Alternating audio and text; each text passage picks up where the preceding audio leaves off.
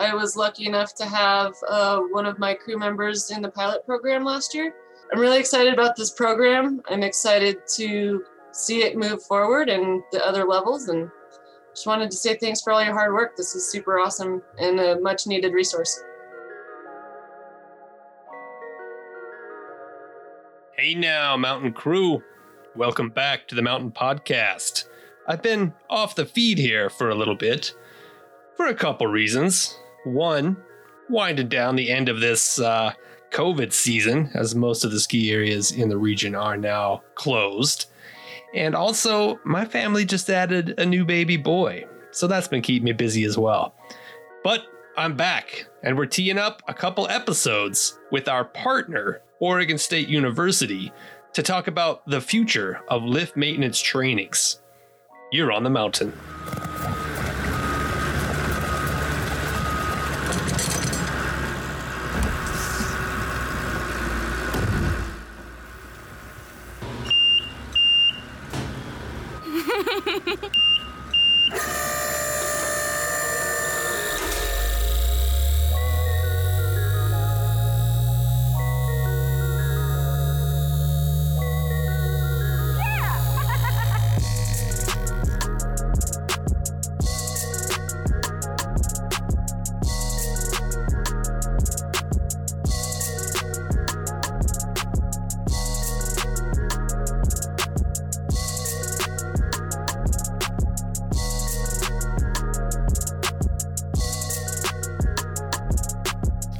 All right, all right. So I feel like we're kind of tailing off here now for these kind of COVID response podcasts and feeling like we might get back into the regular plan here of actually being together in person and talking about what it's like to run a ski area in the Northwest. Because, you know, this podcast is made by and for ski area employees in the Northwest.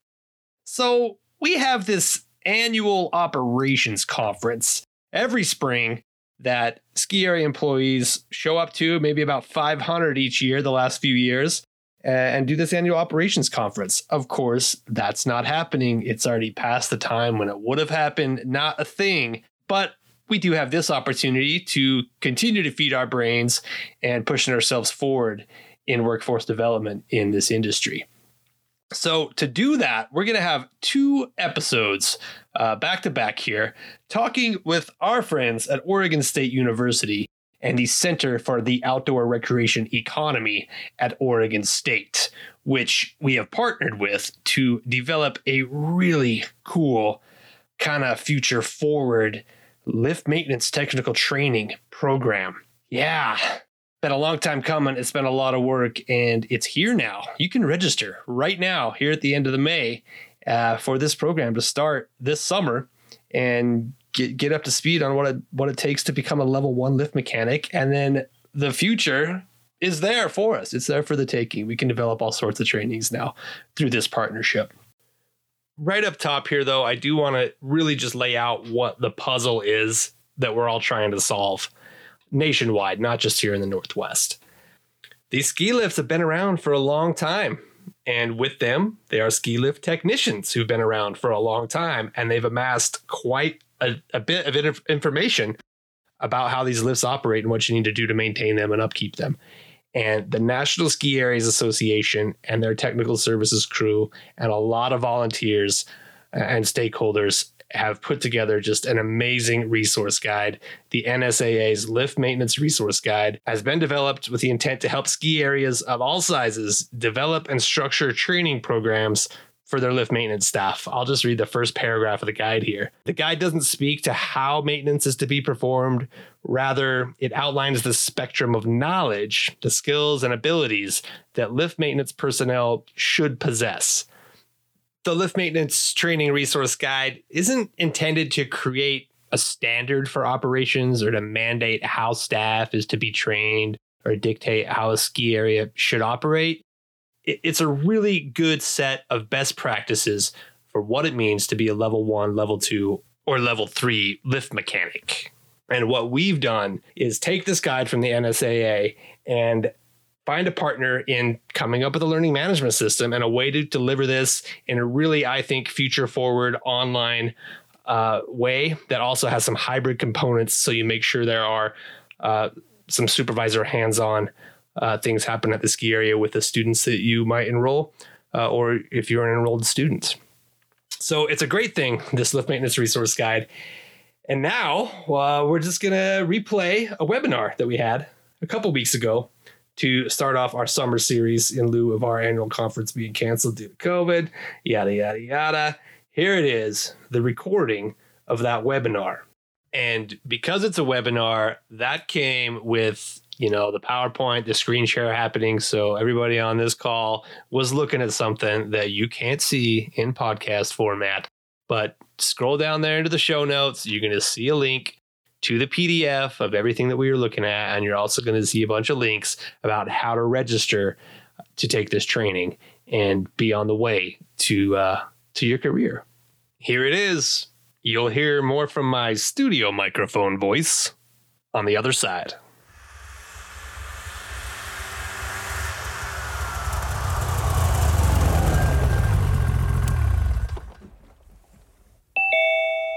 Welcome to our first real big webinar of our summer series.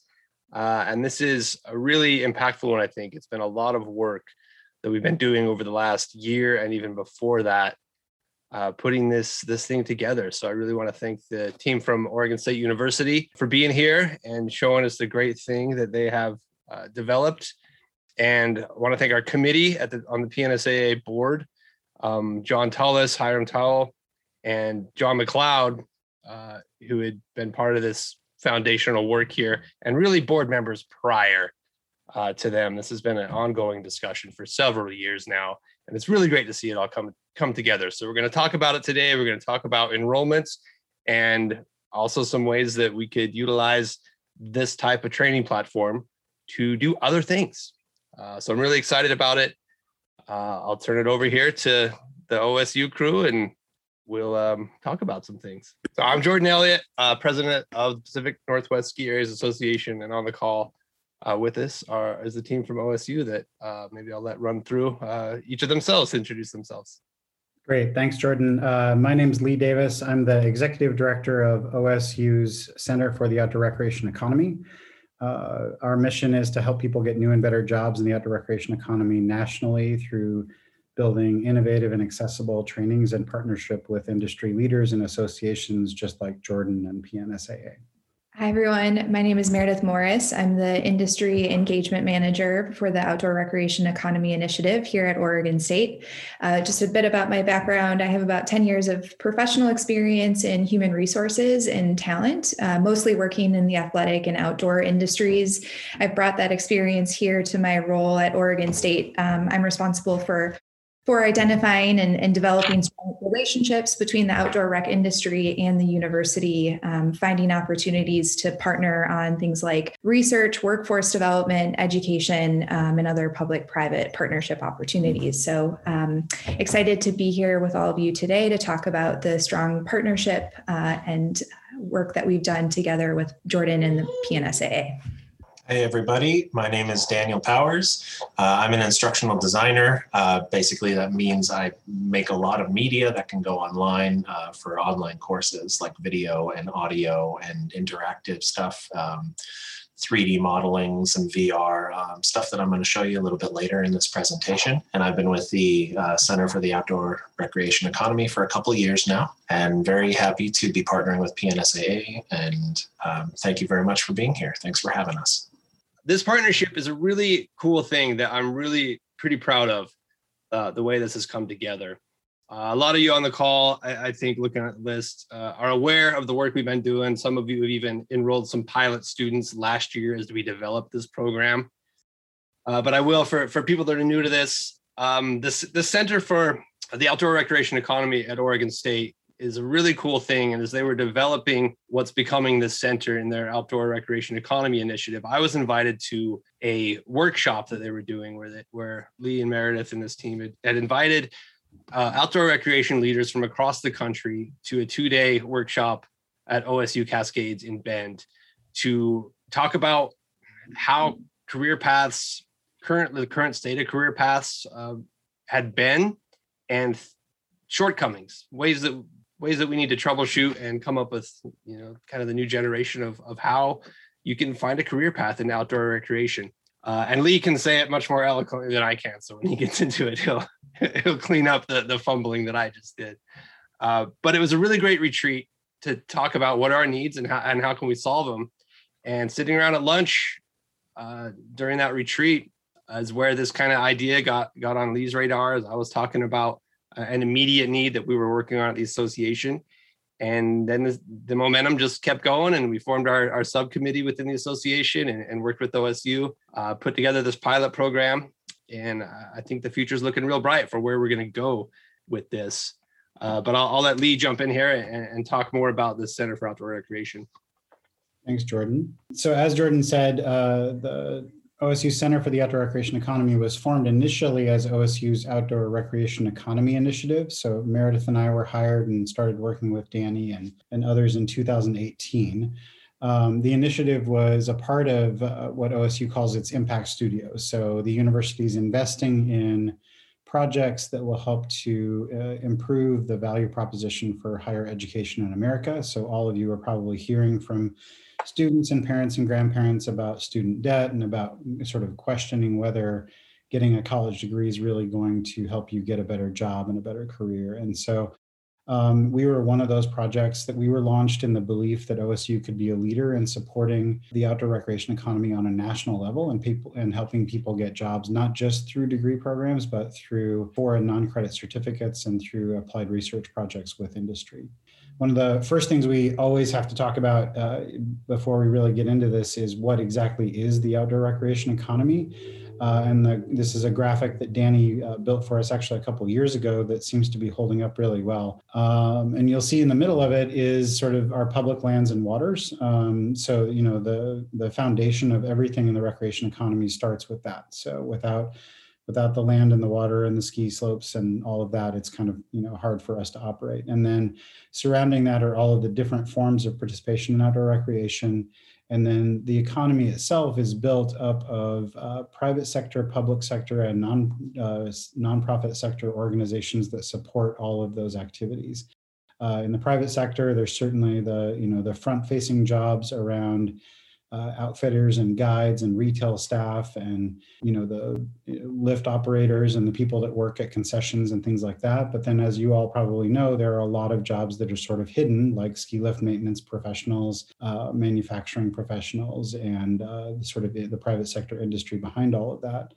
And then in the public sector, we've got everything from the National Park Service and the Forest Service, who I know a lot of you work with on, on a regular basis, down to you know state and local and community economic development entities, state park entities, uh, tribal land management, uh, you know, groups and things like that. And then in the nonprofit space, we've got the community organizing groups and activity groups, um, service corps, and advocacy and trade organizations like PNSAA. So that's so it's a pretty broad group. It's 2.2% of GDP, 5 million jobs. It represents, like in Oregon alone, for example, it's one in every 23 jobs in the state. So it's a big economy and there's a lot of opportunity. So um, w- one of the background things here before I hand it off to Meredith is when we first did those meetings in 2018 with Jordan, we were looking to understand what the problems were that this economy was facing. And um, and uh, and we keyed in on a few things. One of them was a real urgency for knowledge transfer, and this program is directly pointed at that. So we know that a lot of the people that have traditionally maintained our ski lifts over time are retiring out, um, and there's a, a, real sense of urgency around bringing people into those jobs. Um, and similarly, similarly, also to this program is the need for a lot of really specialized technical trainings. So um, you know, generalists have trouble uh, addressing all the issues because our technologies are getting so incredibly complicated and intricate. Um, and then a third one is uh, increased leadership expectations from all employees across the board. So there's a there's a general expectation from uh, business people and from customers that everybody you interact with is going to have really good communication skills and really good interpersonal skills. And you know uh, be able to navigate um, you know leadership and management pretty smoothly. So so there's a lot a lot to be done on that space. Um, and the work that we've done with jordan and pnsaa and with uh, several of the ski resorts that work within pnsaa like mount, like mount bachelor um, really helped us to build this program out. And now i'm going to hand it off to meredith to describe the program So, I want to talk a little bit um, about this training specifically. So, as Jordan mentioned, uh, we started conversations with Jordan and PNSA a couple of years ago at this workshop that we held, and really wanting to answer the question around how our initiative could best support the ski resort industry.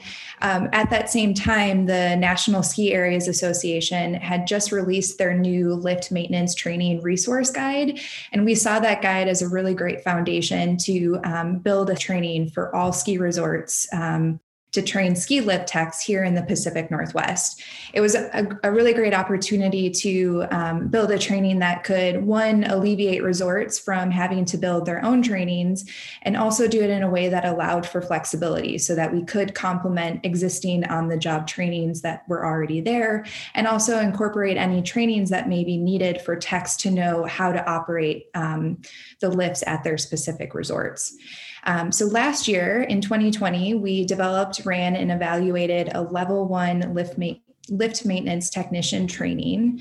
Um, early that year was dedicated to program development. Um, and as I mentioned, we used NSAA's uh, lift maintenance resource training guide as a foundational framework to build our training. We also um, partnered with Selkirk College in Canada.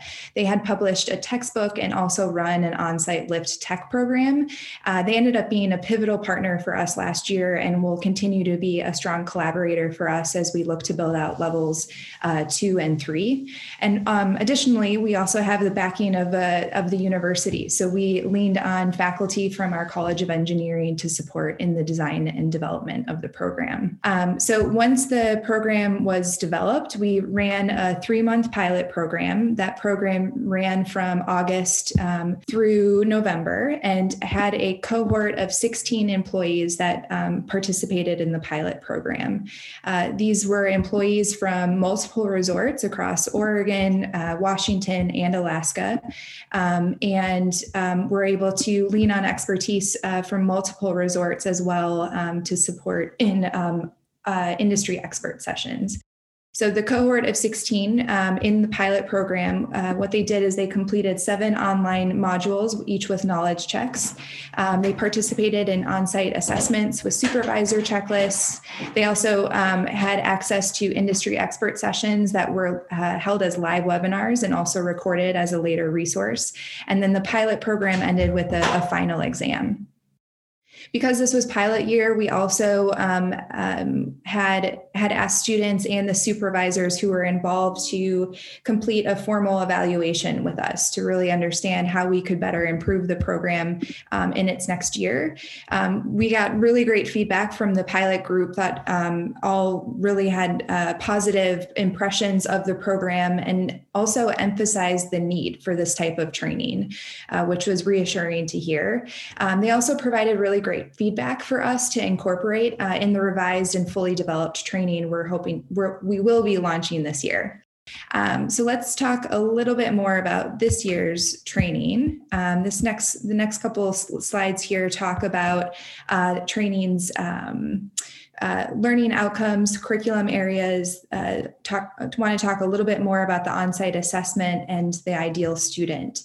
Um, so this year, we will be running another three month training program. It will have a really similar um, look and feel to pilot year in that it will have online courses. There will be seven modules again, and each module will be released every two to three years. It'll have industry expert webinars, on site assessments, and knowledge checks, and also a final exam at the end. Um, at the end of the training and the coursework, this slide here talks about uh, the learning outcomes, and uh, each student should be able to, at the end of the training, identify major components of lift structures, describe the mechanical movement and processes of ski lift functionality, and define and discuss the safety aspects of components of proper ski lift operations and mechanics. There's a big emphasis on safety in, in level one um, that you would see in, in the training in the program. Uh, going to the- Meredith, sorry to interrupt. Those the modules uh, will be released every two to three weeks, not every two to three years. Sorry about that. Oh, thanks, Danny. Yeah, everyone's like three months over the course of a decade. What? Um, thank you. Yeah, every two to three weeks. Next slide uh, talks a little bit about the curriculum areas. So this training meets um, re- uh, the requirements for a level one lift maintenance tech. They'll be able to remember, understand, and apply all of these terms and concepts listed here, um, and be able to perform that uh, under the supervision of a more experienced lift ma- maintenance technician. So, with that, I'm going to hand it over to Jordan. Um, if you wouldn't mind talking a little bit about the on site assessment uh, piece and also the ideal student. Yeah, great. Thanks, Meredith. Uh, so, the supervisor checklist on on site assessment piece is, is really important. We spent a lot of time talking about it as we were developing this uh, because we definitely know it's it's not just book work. It's not just getting online and completing the modules, and and then you can show up and say, "Look, I completed this thing. Now give me my promotion uh, or hire me in this position." There's definitely the need for that on-site leader to know uh, that this person, aside from knowing the, the knowledge base, also has experience, has the work on the ground, uh, knows the flow of the resort's operation, and there definitely are some nuances there uh, from mountain to mountain. So this this uh, on-site supervisor assessment is a really important piece to that for you to, as a as a supervisor and someone who's sponsored and enrolled one of your employees uh, into this program, to help guide them along the way. And this really isn't a departure from what you've already been doing.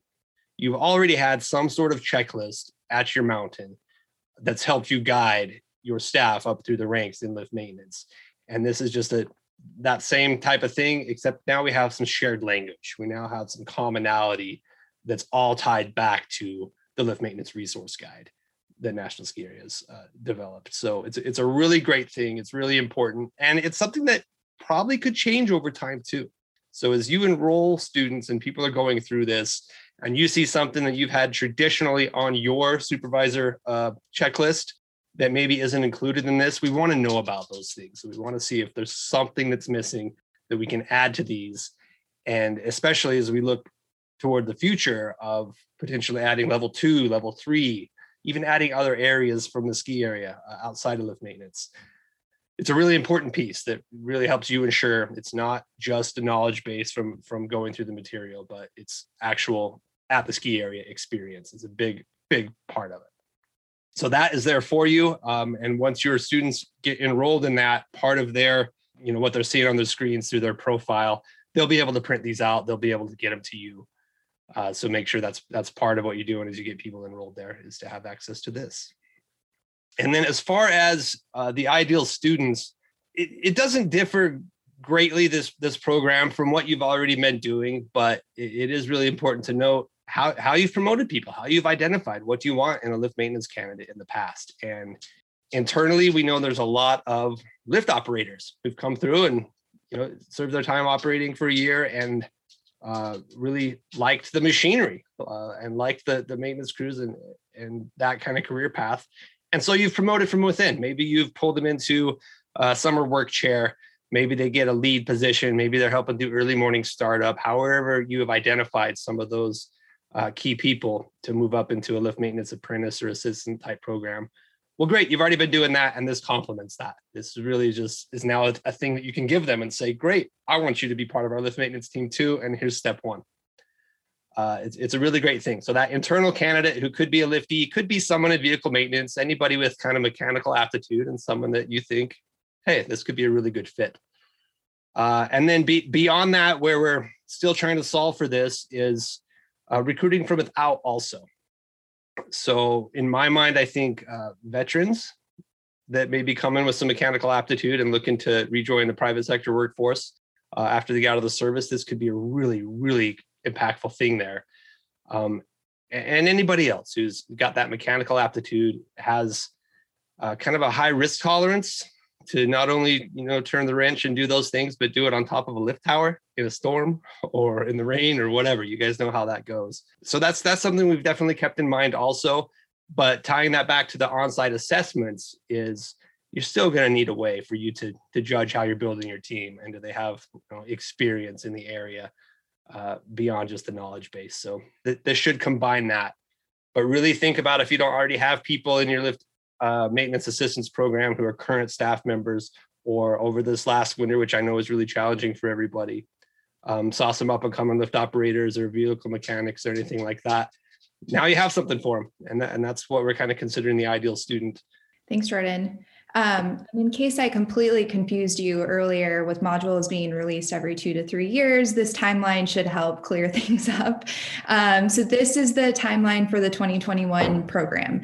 Uh, registration is now open um, and will be open until the the program starts. Um, orientation week for the level one training is the week of June 14th, uh, and that is a, a couple hours online orientation with our program team just to make sure that the, the cohort um, understands the online platform for its coursework um, and, and gets a sense of how to apply the uh, on, uh, on-site assessments and also how to get access to all the industry expert sessions that would be available.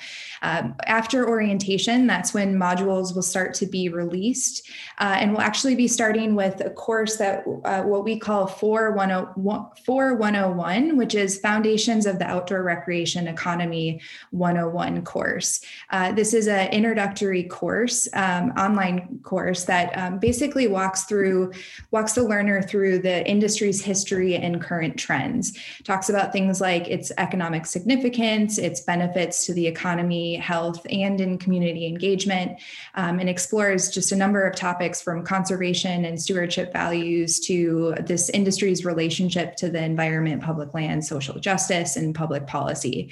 Um, what we be, we believe that this course is really important for anyone taking um, any of our trainings here at Oregon State.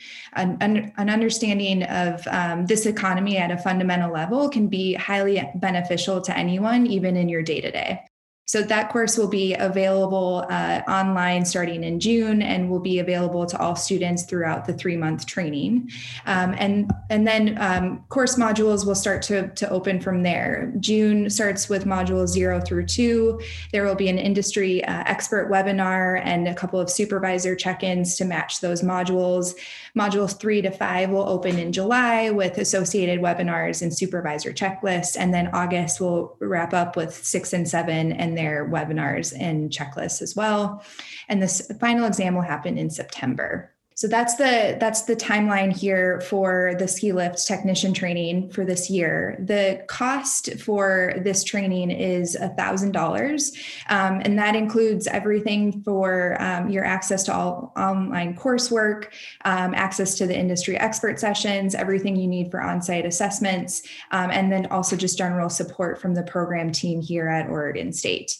Um, uh, this can be um, paid for either by the student or um, what tended to ha- most likely happen and happened in pilot year last year is that resorts will sponsor their employees to go through uh, these trainings to alleviate that cost burden uh, on the student. Okay, uh, so uh, I have the, the distinct pleasure to give you a, a, brief overview of the course, see what it looks like and um, what the experience is going to be like for the student. Um, before I jump in, I just wanted to reiterate um, that that we have we owe a great a debt of gratitude to the PNSAA and NSAA um, and Selkirk um, and the College of Engineering for tremendous amounts of help um, putting this entire thing together. So I just want to acknowledge it's not just me and Lee and Meredith and, and Jordan. there was a great, um, an amazing supportive team that helped put all these these items together. Uh, what you're seeing on the screen right now is, a, is a, just a couple screenshots of uh, what it looks like um, from videos and some of the uh, course uh, elements. All right, so this is uh, what's called an LMS. It's, it's um, a learning management system. When a student logs into the class, this is like their home page of this particular class that they see. Uh, we've modeled it after an actual um, resort map because people are, are really uh, probably already know their way around this, this type of map. But students can uh, select one of these areas and they select them in turn. So um, clicking on one of them will open up an actual uh, little area that gives a lot of context, uh, gives a sense of place to this specific module. Um, and each one of them is a stylized version of that. Um, and the reason we do this is we, we couch these experiences within a place to give context to all the content that's in there versus, for example, just reading a textbook and it's chapter one, chapter two, chapter three. These modules um, are, are highly stylized for a specific reason, and that is to give context uh, to the content itself. Um, so they the student can also just jump ahead to a table of contents, which is a list of links of all the modules. And you'll see here, this is this is every topic that is covered uh, within the training. So that they they can't jump ahead to module two without completing module one, but they can see the upcoming topics. And you'll also see right here, this is the supervisor checklist that uh, Jordan was referring to earlier. They can show it on the screen or they can download it uh, very easily for their, to be printed out for their supervisors to take a look at and to sign. Um, so I want to show you what a lesson looks like or, or what it looks like for a student who's, who's moving through this content. Um, if they were to go into, for instance, let's jump into module one, and they were to uh, go ahead and jump into module one, then they'll see a, a blurb of, of the, uh, a description of the module itself. Uh, they can also download a PDF if they would prefer to, to print it off and take it, you know, um, um, in the van or something if they, they get up early or, or they they uh, take a van into work or something. They just want something hard copy to print out. But let me show you what it looks like when they actually click into a lesson. Um, I'm going to go into 1.1, the basics here. Oh, and I also want to point out that uh, when we send out the recording of this webinar, we're also going to be sending out a link to this, um, this entire module, the basics here, uh, for free. Uh, and that'll be, uh, that'll, that'll give everyone a really good idea of what what it looks like when a student is actually going through this lesson. And what you see on the screen right here is what is what the student will see. So it's laid out kind of like a um, an online magazine. It's very uh, stylized and polished. There are going to be um, a lot of uh, reference pictures and diagrams and interactive components. I'll show you a few of those. Uh, but this is just to give you an idea of what the student will see. I also want to point out whether they're on a desktop uh, or a tablet or a phone, um, everybody these days uh, is, is accessing the internet through their device. Um, and these lessons are entirely device responsive. So this is what it would look like on a tablet. We've also got um, embedded interactives here that they can click through. Uh, this one is uh, learning about different parts of the prime mover that they can they can click through. And this is what it looks like uh, on a phone as well. So you can see that it's entirely uh, device responsive, which is very important these days because not everybody's going to be sitting down at a computer to take take these uh, trainings. In fact, I would say most are not. Um, throughout each of these lessons, there are going to be knowledge checks that they have to uh, pass before they can move ahead. Uh, the rotary mechanical force that turns and drives the bull wheel I think that's the drive motor. Yes. Okay, so uh, this gives you this gives you. I, I, would hope after a year of developing this that I would know the drive motor. Uh, this gives you a good idea of, of what the uh, the lesson itself looks like. I'm going to jump back over to a different one that I had a lot of fun um, building, which was the uh, the sheave assembly one. It's, it's probably my favorite. Um, we have a lot of, like I said, interactivity throughout uh, that students can, let me click on preview, that students can actually look at a diagram or um, uh, look at a component, for instance, of a sheave assembly. Um, of the hub and flange, and they can zoom in and get a really good look at uh, what these different components are. And they're not just uh, static pictures like those are uh, jumping ahead just a little bit. Uh, we are we are also getting deep into 3D modeling and some VR AR that is augmented reality. Um, this is a sheave. This is a flange assembly, and they can actually drag it around. They can zoom in and move it around um, and see exactly what these different components look like. We're working on uh, labeling each of these. So if you can imagine the student would actually just hover their mouse over this, it would tell them exactly what that component is. Uh, we're doing this as well. I'm actually got this open in another screen. Um, and we are working with an entire uh, tower model that's doing the same thing. Uh, it's highly detailed, and um, the student can actually just move it around, scale it to different proportions, and, and take a look at these components uh, very close up. And of course, we have uh, we have kind of test your knowledge interactives to see uh, all the different components. Um, for instance, in this sheave assembly, that they can click through and make sure that they know all the components of. Um, and we're working on more and more interactives every week to add to this to make it to to make it more interactive so that again they're not just reading a textbook.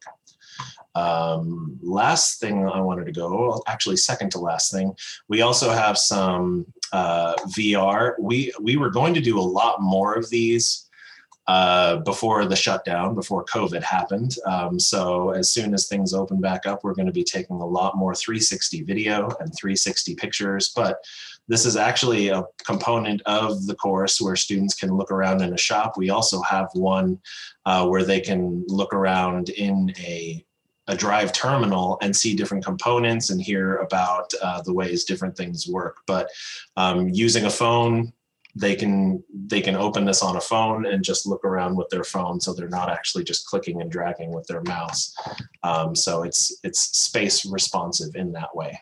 Uh, and the last thing that i wanted to show you for this class is if anybody at the beginning of this presentation there was a notice to uh, if you wanted to download the zappar app if you open that app right now and um, aim it at the screen it'll actually open up a, a, oh, a carrier terminal, and that carrier terminal can be placed anywhere in your environment on a flat surface.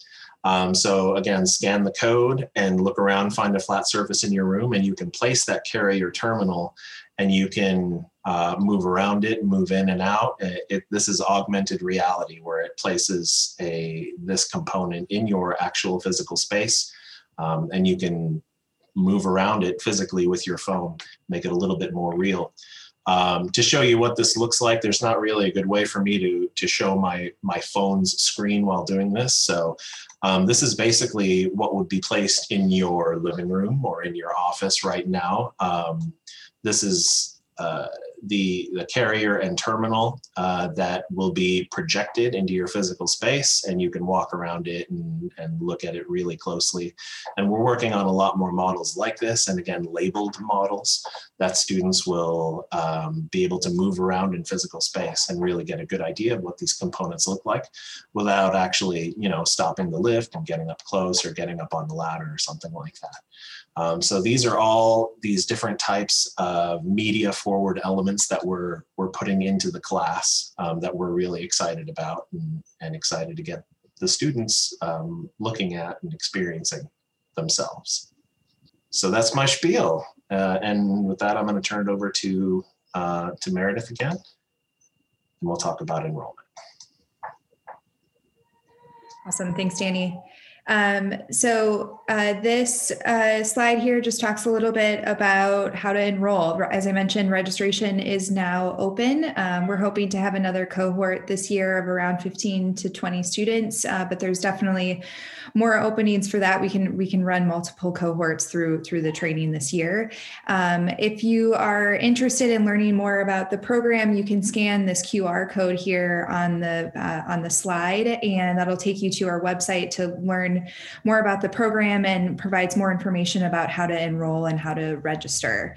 Um, and of course, if you have any questions, uh, our we'll, we can certainly answer them during the Q and A today. And our email is available here if you want to get in touch with our program team directly. And I think with that, I'm going to hand it back over to Lee. Cool. Thanks, Meredith. Appreciate all of that. Thanks, Danny, for the wonderful demo. So uh, the next thing here um, that we wanted to just sort of generally describe is the, the future of our work uh, at OSU and why we're doing this. Um, the as I said earlier, the the belief uh, from the university and from our industry partners is that OSU is in a position to be a national leader in supporting the outdoor recreation economy, uh, and with comprehensive workforce development solutions and applied research. The, the reason for that is that uh, OSU in the 20th century did a really good job of helping people get jobs in the outdoors through its College of Forestry and through a variety of other programs.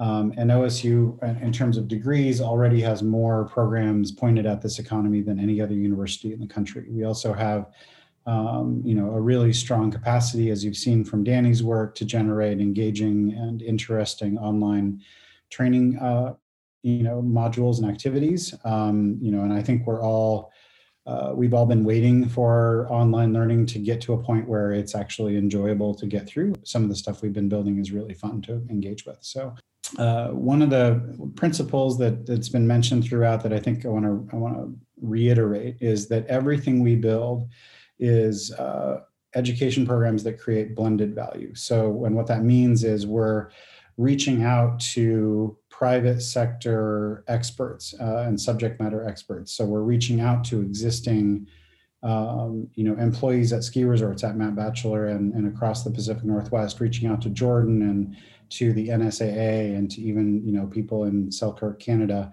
to ensure that the programs we build um, are, you know, are relevant and credible and uh, backed up by industry. And and then we're also uh, pulling in the expertise of engineering faculty to make sure that you know the science and methodology and thinking uh, framework around all of this work is accurate and holistic. So we think that those those two things coming to together are going to build some of the best programs um, that that can be built um, and uh, and really sort of set everybody up to be successful in their future jobs. Our sort of go-to-market strategy, the way that we're approaching uh, accomplishing our goal of supporting the rec economy, is to work through associations just like PNSAA. So um, so as we um, you know as we go out into the world. We um, we work with these associations to understand what are your real problems, what are your workforce needs, how can we work with you on program development opportunities to support marketing to support enrollment in classes to you know and even to do research projects? So so that's sort of our, our why we're here and how we're doing our work. Um, Meredith talked a little bit about scholarships earlier in the, you know, in the presentation here, which is one of the ways that you can get involved. So whether you're a staff person working at a resort, whether you're the leader of a resort or a potential student wanting to take this class, there's different ways you can get involved. The first and simplest is to either directly take a course like this one or um, facilitate one of the employees or potential employees that you have in and around your resort to take this course so they can up level their skills and and move up in the career ladder at your resort. Uh, the second is the scholarship opportunity. So, whether it's providing scholarships for people uh, in and around your local community or region to take this course, um, or generally to support the scholarships of, you know, so that all people can have access to these trainings and other trainings that we offer through the through the center. Those are opportunities. The the bigger level stuff is sort of usually the domain of large companies, large resorts, and associations, which is partnering with us on program development. So we partnered with Jordan to build this program.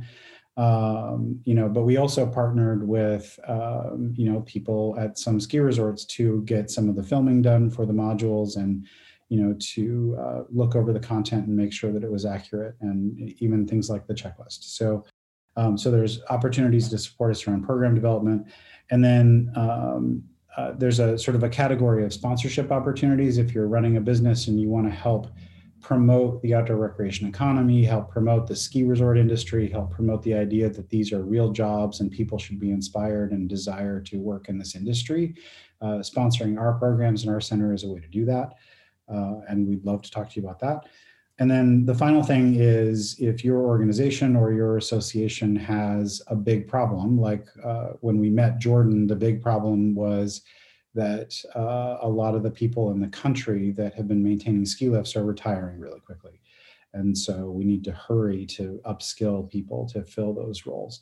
So, but there are a variety of other uh, issues that come up, and uh, we also have the capacity to bring researchers and grad students to bear to uh, you know to look at those problems and try to design really effective solutions to those problems Yeah, thanks, Lee. Um, you know, I'm monitoring the chat here in case anybody throws some questions in there, and you guys can, of course, just throw your questions out here. But I can probably talk uh, pretty long-winded a little bit, so I'll try to to temper myself there. But this, as Lee was just saying, a future developing future um, programs is what's kind of next on our radar for this. We're feeling really good about this level one thing, and we need to understand what level two looks like, what level three looks like.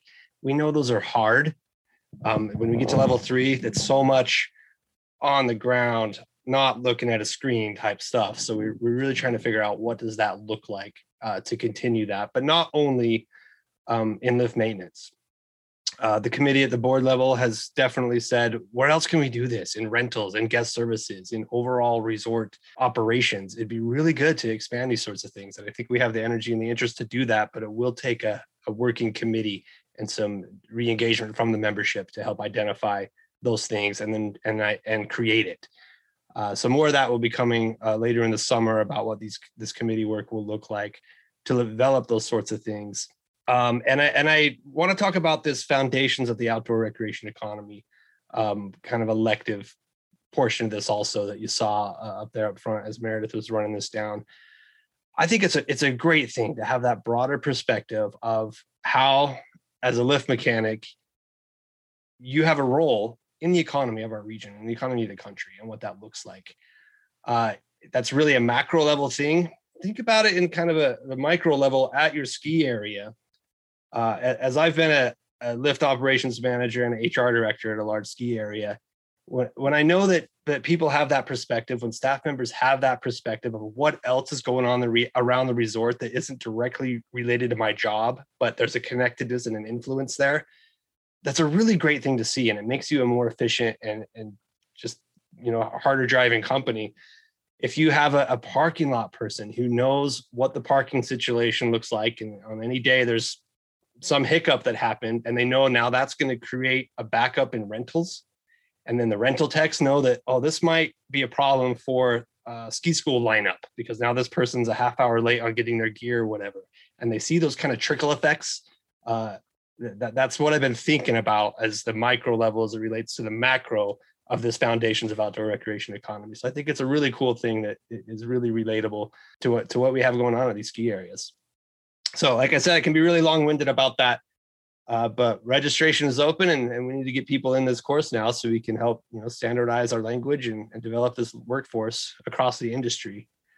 Uh, does anybody have a question uh, in the chat or anybody out there that wants to chime in on anything like this? To start off the question and comment period we had an unexpected guest from north of the border. My name's wayne wiltsey i'm the director of lift maintenance at whistler blackcomb and uh, first off, you know, this looks fantastic, and it's great to see um, your alignment with the NSAA and the NSAA program. Um, you know, I've done a lot of work with Selkirk College, and it's it's great to see that um, you're able to take advantage of the work that they've done to date. Um, one question is, I had talked to them last year or the year before just about updating their new manuals with the regulation section for the ANSI B77. Um, and I think there was bandwidth for them to do that if there was demand. It looks great. I, you know, the Zappar app was kind of cool. Uh, and, uh, you know, I like the work you're doing. And and if you if you're in the area and you'd like to do some going or or chat with some of our people, you know, we're we're here as well. So um, there are those opportunities too. But uh, job so far. I mean, that looks awesome. Thanks. Thanks. We'd love to get your input on on this if you're if you have time to maybe look at it a little more deeply. We had we absolutely had some, some people like with your level of expertise sort of dig in and do like a comprehensive review and and you know there's no rush or urgency around it but but that kind of thing is really helpful to us to to feel good about the program danny actually lives on vashon island so he's not terribly far away from from where you're at so.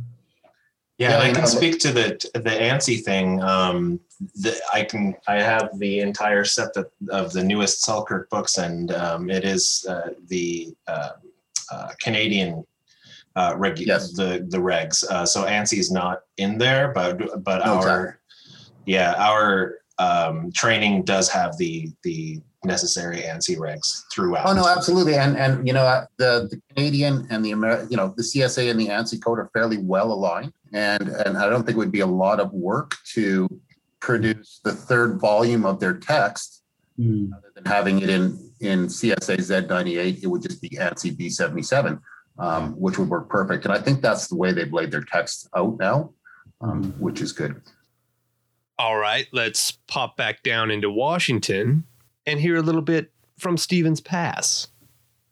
Hi, yeah, I'm excited. Um, I'm excited for round two. I was lucky enough to have uh, one of my crew members in the pilot program last year, Mhm. and so that was really exciting. He really enjoyed the class. He got a lot out of it. Yeah, we're we're excited. I'm signing up another person. I've been in the process for a little bit, but he's getting signed up today. So yeah, I'm really excited about this program. I'm excited to see it move forward and the other levels and just wanted to say thanks for all your hard work. This is super awesome and a much needed resource. Cool. Thank you.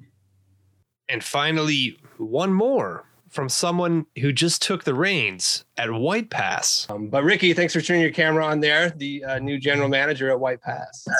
Oh, cool. Hey, thanks. Yeah, I guess I'll just introduce myself briefly. I'm dropping my kindergartner off at school for testing, so I was trying to uh, just listen in while talking while walking. But um, this seems like a great program, and uh, I'm excited to hopefully take it myself. So Get your folks registered. Um, pass the word on, definitely. Uh, if you're association member, please, uh, you know, be the cheerleader for this. This is a really great thing that's been a long time coming. So pass it on, drive some enrollment, think about how we can get this going in other areas. Look for maybe a podcast episode about this coming out uh, whenever I can get to editing it also. Uh, so you can hear more of my voice and, and Danny's voice there also. Yeah, that's that's all from me. Thanks. Thanks everybody. All right, all right. So that was it. That was your recap of this new lift maintenance technical training that our association has partnered with Oregon State University's Center for the Outdoor Recreation Economy to get it done. That was technicalities about it a little bit.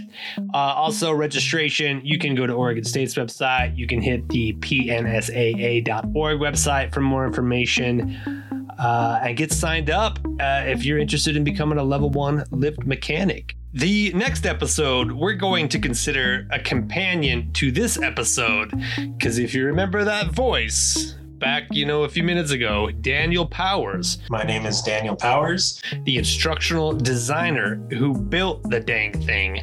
I've got a whole hour teed up of a really fun conversation with Danny, his crazy background through Germany, through his whole life experience, and how he got to be an instructional designer and create this just beautiful thing that he's done here. So, uh, hit that one next.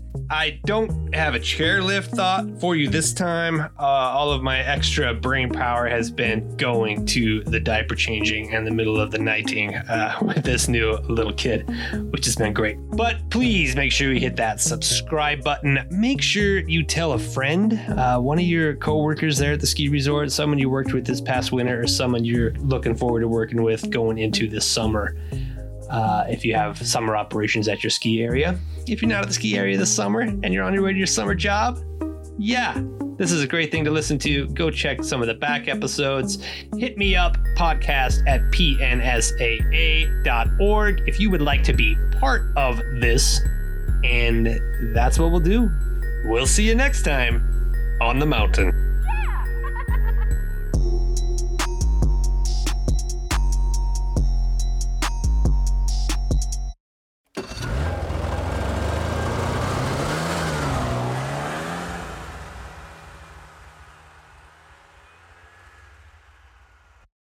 caga em fogo!